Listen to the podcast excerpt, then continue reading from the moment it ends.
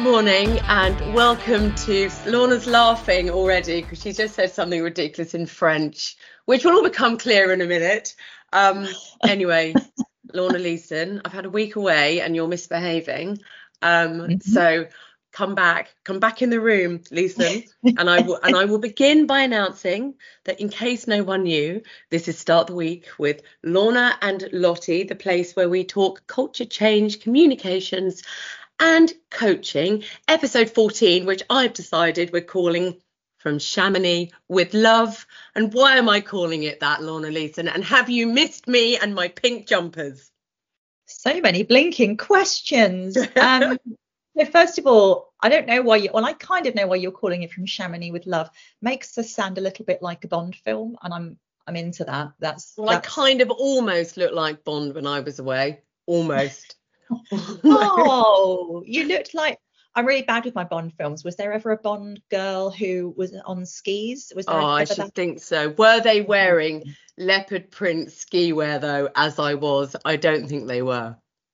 What if they weren't? Then they need to they need to sort that. Too they sweet. Need, they need to they need to up sweet. their games. Anyway, yeah, I've been away for the week in Chamonix, darling, skiing. Well, Yes, prompting me to say to the one listener who WhatsApped me last week saying, where, um, where is episode 14? I had to type the words, Lottie is in Chamonix this week, which was about the most middle class thing that this girl from actually Coventry, not Stoke-on-Trent, but you know, the Midlands has ever typed in her life.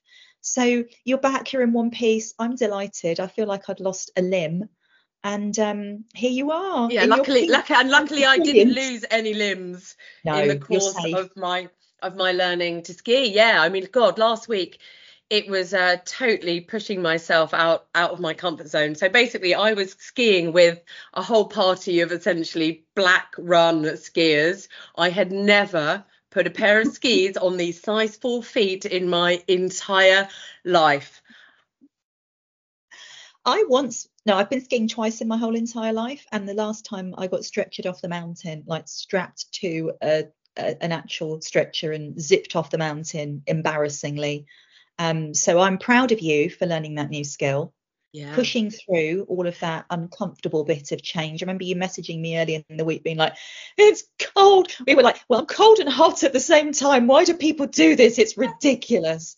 Yeah. And yeah, um, no, exactly. And, and, and it's, and it's funny because we've we've been chatting and reflecting on the kind of journey that I went through last week because it was something that was very very very new to me. I mean, learning learning a new skill like skiing at our age in our 40s I think is you know something that probably not many people actually do and um yeah I mean I was very lucky to have a rather dashing Dutch dude um, who, unfortunately for him, got the short straw and was the one who was teaching me to ski. I mean, he was someone that I really trusted in the first place, so that that really helped. Um, and he'd been skiing all his life, so I guess he was he was best placed to to help me.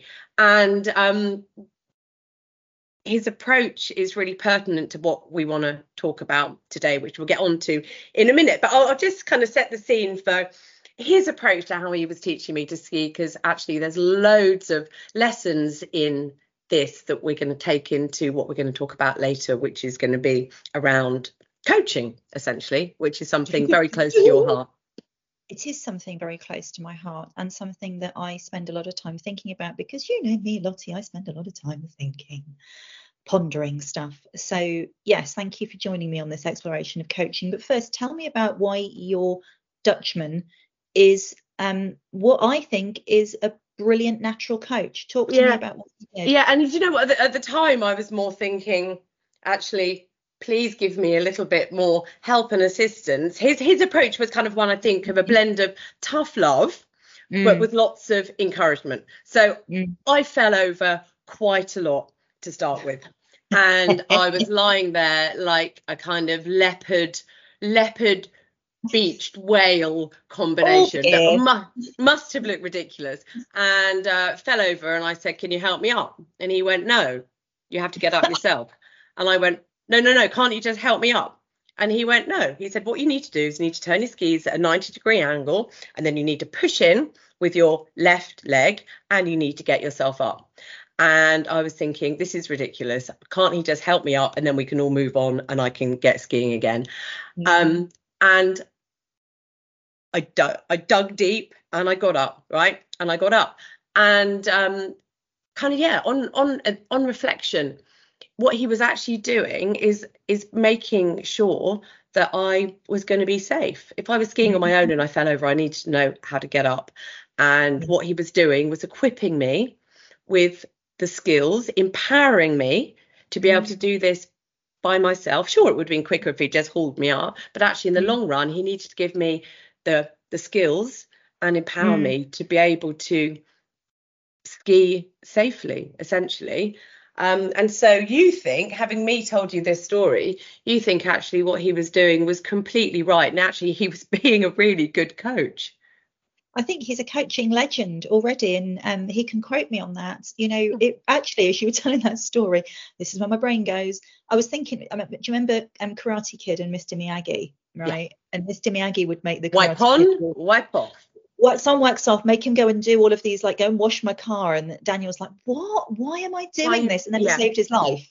Yeah um, and that he was your Mr. Miyagi. And Mr. Miyagi is a, there are very few, in my opinion, um, really great examples of true coaches in um, fiction and literature and the media and real life. But um, your Dutchman, Mr. Miyagi, and Ted Lasso, who I'm going to come on to in a minute because we love him, for me, are are great coaches. Yeah, and he also gave me all the encouragement and praise. So when I was doing good, he was telling me that I was doing good. So then he instilled this confidence in me. And honestly, by the end, Lorna, I was going mm. up at the chairlift all by myself and I was skiing down all by myself. And weirdly, when I was on my own, I didn't fall over.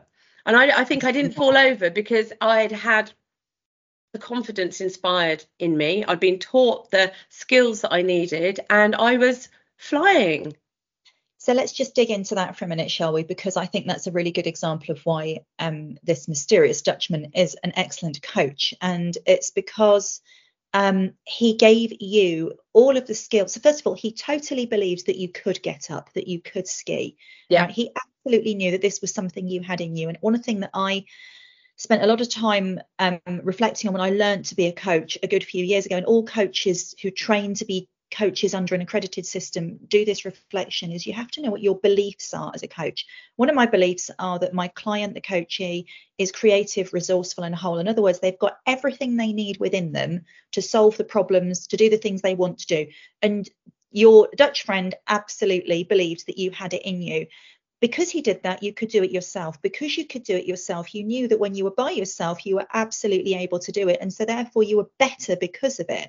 Whereas if he just stuck his arm out and pulled and you pulled up, me up, which is what I wanted him to do, obviously. It's what you wanted. It's what yeah. a kind person would probably have done. It's yeah. what somebody who cared about you might have done. But he went a step beyond caring, which is no, for you to be safe and for you to love this experience, and for you to get better and better, this is something you got to do by yourself, kid. And you did.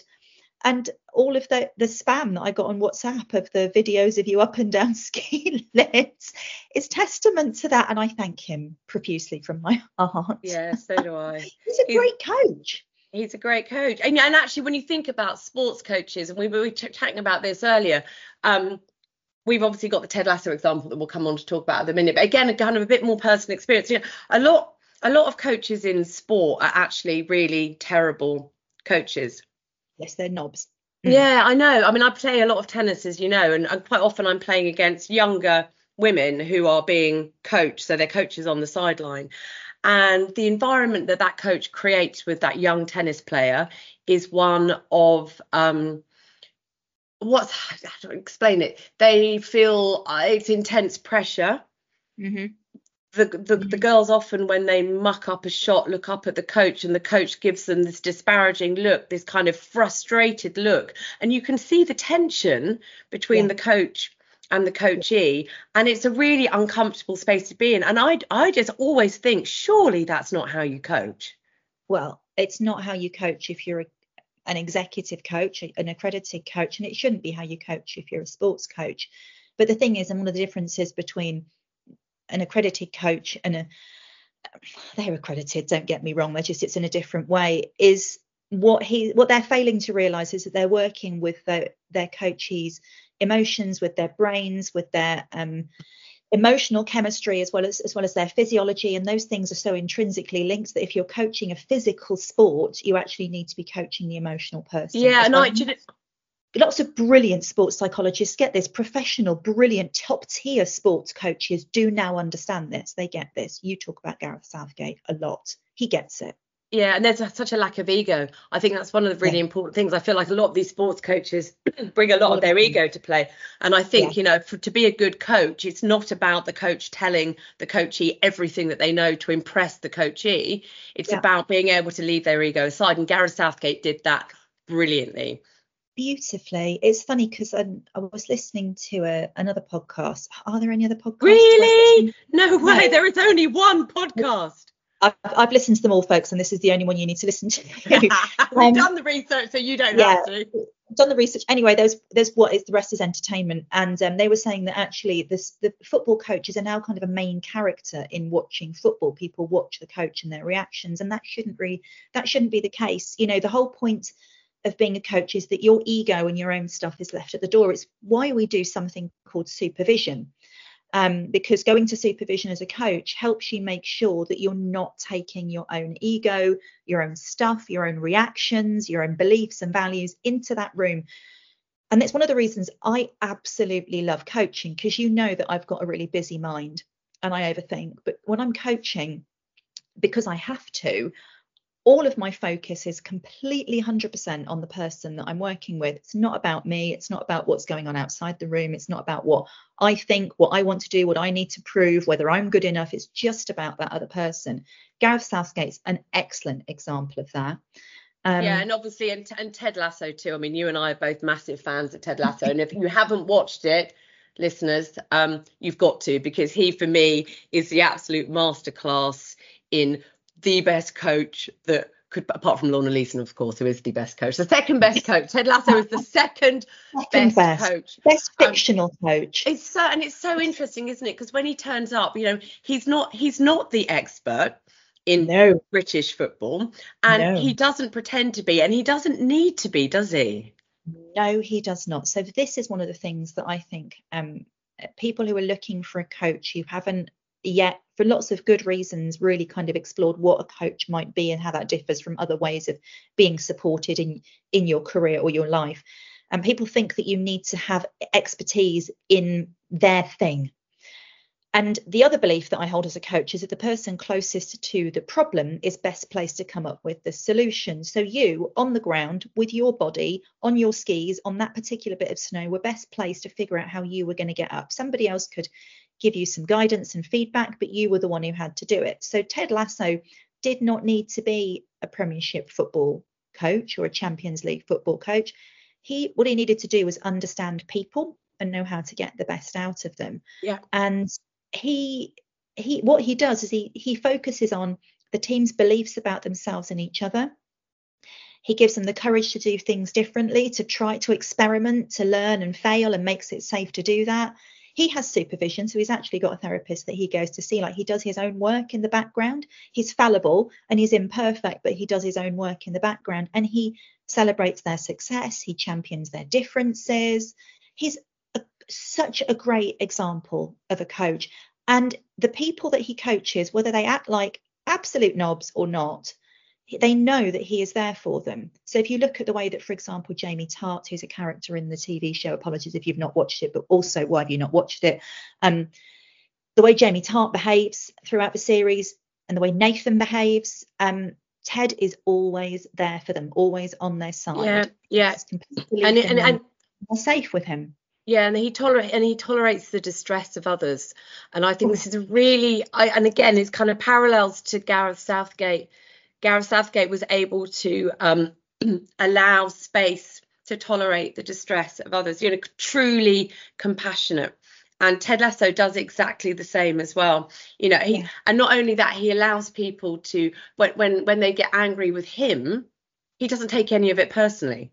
No, no, and you can't, you can't. Um, I, I've never had a coach he get angry with me. I've had them get frustrated, like the equivalent of why will you not help me up off the floor? Yes, yes, yeah, absolutely. Yeah, yeah. Um, but being able to know, so one of the kind of uh, another real life OG coach that I absolutely um, really love her philosophy is somebody called Nancy Kline, who we've talked about in a previous podcast. Yeah. I spent some time um, studying when I trained to be a coach, and then I did some extra study with somebody who trained with her, a lady called Meg Pepin, who's excellent. And Nancy Kline has one of her core beliefs as a coach is that the emotions need to be in the room. The emotions are a good thing. You've either because you need to express them to learn something about yourself or to to move through the situation, but they're part of the reality of what's going on for you as part of trying to solve the problem or get to where you want to yeah, be. You can't release the emotion, you can't you can't solve the problem. Yeah, and a really, really important part then of being a, an executive coach is we've talked often about the fact that the corporate armor often um, stops people from being able to actually display emotion, to talk emotionally, to talk about what matters to them, talk about things that go way beneath the surface of spreadsheets and turnover. And I guess yeah. that's a really, really, really important benefit of actually working with a coach is that it gives you that safe space to be able to explore your emotions in a way that you would not be able to do in the boardroom. Yeah. So 100%. And what I would say is that this is actually a really good point to say that I've worked with some coaches, not for very long, who weren't willing to take that corporate armor off for whatever mm. reason. They'd come to coaching because maybe they thought it'd be a good thing, like everyone. Someone or someone's told them to do it. Told them to do it. Yeah. You know, maybe it's nice to say you've got a coach. I don't know, but they didn't want to do um, what we hear called a lot the work these days. Yeah. But they weren't willing to take that corporate armor off or any armor off to be vulnerable and then to have the real conversation about what they really do and what's really going on and what's really going to move them to the next level. And I think if you are thinking about going into um, a coaching engagement, hiring a coach, working with a coach, you have to you have to know that for it to really work, you've got to be willing to take that armor off, and that's quite. Um, every time I work with somebody who does that, I'm blown away at their courage, at their trust in me, at then for the leaps and bounds that they can make. Um, it once it's there's a magic that happens once that corporate armor comes off and you're willing to really you know think very deeply and be very vulnerable about who you are as a person and a leader and what that means you bring to work and the people that you lead and the situations that you're responsible yeah. for. And you but talk- if you won't do it, sorry, you, well, no, no, no, it, yeah. point. No, no, no, exactly. The kind of and use the word trust. You know, yeah. I, I presume that in order to have a really successful coaching relationship, then that that trust going to be there. How do you go about creating that? Um, that foundation of trust with someone that that you know you, you don't know really until you start to coach them.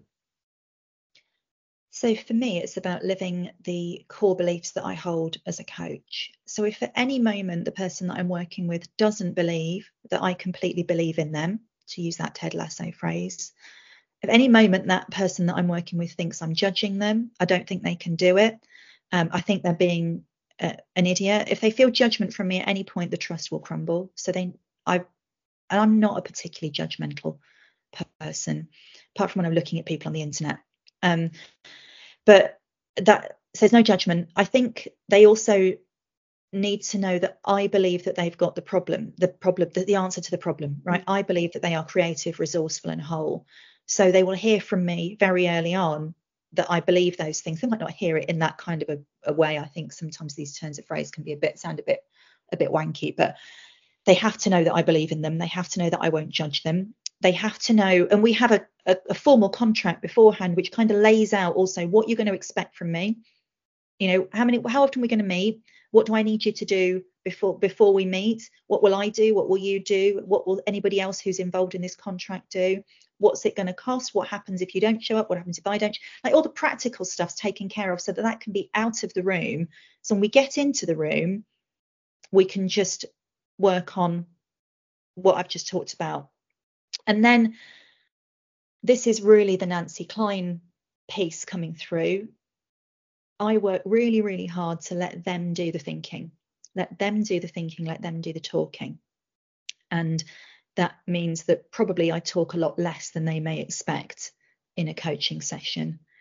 Um, and those few things, coupled with being able to give and receive feedback all the way through, they work for me. They're not the only things, but they're the key things. Did I answer your question? Yeah, I think so. In a roundabout. well, I can't remember what it was now. What my, do I do? My brain, my brain's in the Chamonix slopes, darling. What no, do I do? Oh, full of powder. I know. Well, yeah, that sounds dodgy. Only to your mind. Mine is pure as the driven snow. As the driven snow. So there, there's a lot of people. I mean, you know, you can see on LinkedIn that everyone seems to be a coach these days. Why is oh, you know? I mean, I'm, but surely, surely it does take a special set of skills in order to be a coach. And you know, what, what, what, what is it about coaching that you think I think that people find so um so intriguing as a as a potential career option? yeah, I am Lorna Leeson and not Liam Neeson, but I have got a very specific set of skills. Um, so yeah, just yeah. just because I'm con- conscious of time, just just run run me through maybe kind of the five key skills that a really great coach needs to have, and if you're thinking about entering a kind of coaching relationship, what you should be looking for in a really yeah. cracking coach. Yeah. So the first thing is not a skill, but it's actually um, some kind of formal accreditation and training from somebody mm-hmm. like the um, Association for Coaching or the International Coaching Federation if you're working at a professional level. Um, personally, if somebody calls themselves a life coach or a confidence coach or a I, I get a little bit like it makes me cringe a little bit and that's my that's maybe my stuff but i think somebody who is formally an accredited executive coach from one of those bodies sure um so you will have a, um, you'll meet with them first and it'll be a chemistry meeting. And what I think you're probably looking for is somebody that you feel safe with, but you think is going to challenge you. You're not looking for someone who's just going to reinforce your beliefs. It's going to be a really good friend. Metaphorically, you're looking for the person who's going to let you lie on the snow and be a bit cold, wet, and uncomfortable, embarrassed, and teach you that skill rather than the person who's going to make you feel safe and pick you up and give you a hug every time. Yeah. Um, that's a hard decision to make. You're looking for someone who can really listen and then listen in a way that they can reflect back what you're saying in a way that maybe you haven't heard it before but is non-judgmental is um, is safe and almost they're bringing insight to the room but they're not doing it. They're not shoving it down you it kind of feels like you're you're doing it. Um, it might feel like you're doing most of the talking. In fact that's a good thing. That's a really good thing. And you have to feel a word that is overused these days and i think some people have a reaction to but you have to feel safe with them. And by that i mean psychologically safe like i trust this person to do right by me. Which back to your and it's all it's all it's all the things that i felt when i was out on the slopes all of all those it's so yeah yeah and it's what and it's why I've come away from that experience feeling so positive, feeling so confident, desperate mm. to get back out there and with this massive sense of accomplishment that I mastered a new skill. I went on, you know, a journey oh, and I've come out the other side like way better than than when I started. Mm-hmm. And that is coaching in a nutshell. Brilliant. Thank you. Um, oh, I've really enjoyed this episode. It's been lovely to reminisce and reflect on my adventures last week. So thank you for indulging me. I did not indulge you. I think you might have indulged me. Did we indulge each other? And isn't that the secret of our brilliant partnership? Isn't it just? we're we're full of indulgences in in every single sense of the word. Um, thank you so much for sharing um, your brilliant insights into coaching, and um, I learn something from you every single day. Oh, you absolute gorgeous, gorgeous woman! It's so lovely to have you back. I've missed you. I know I've missed um, you too and let's do let's do something next week. Let's actually get back on and do another start the week at the beginning of the week. Let's do an episode 15 after episode 14 i don't know what's on yet. Do you? No i don't know what's on yet either. But yeah. In the next days? Apol- apologies to all the listeners for last week's um you know what absence makes the heart grow fonder is um is is what i think about that. Indeed. Go well um yeah. go and book your next ski trip and i actually am well, I might come with you. You've given me the um, you've given me a little bit of interest in in going out there myself. yeah, the, the, the, the, trick is just to, bo- I say just to borrow, um, just to borrow some really amazing ski wear. So even though you might ski like shit, you look great. Yeah, no, I would never knowingly be underdressed, so that would obviously happen. Exactly. Um, yeah. So great. right, then. Do it. Right. This time next year, you, me, Chamonix. Let's go. Let's go, baby. From Chamonix with love. Au revoir, Au revoir.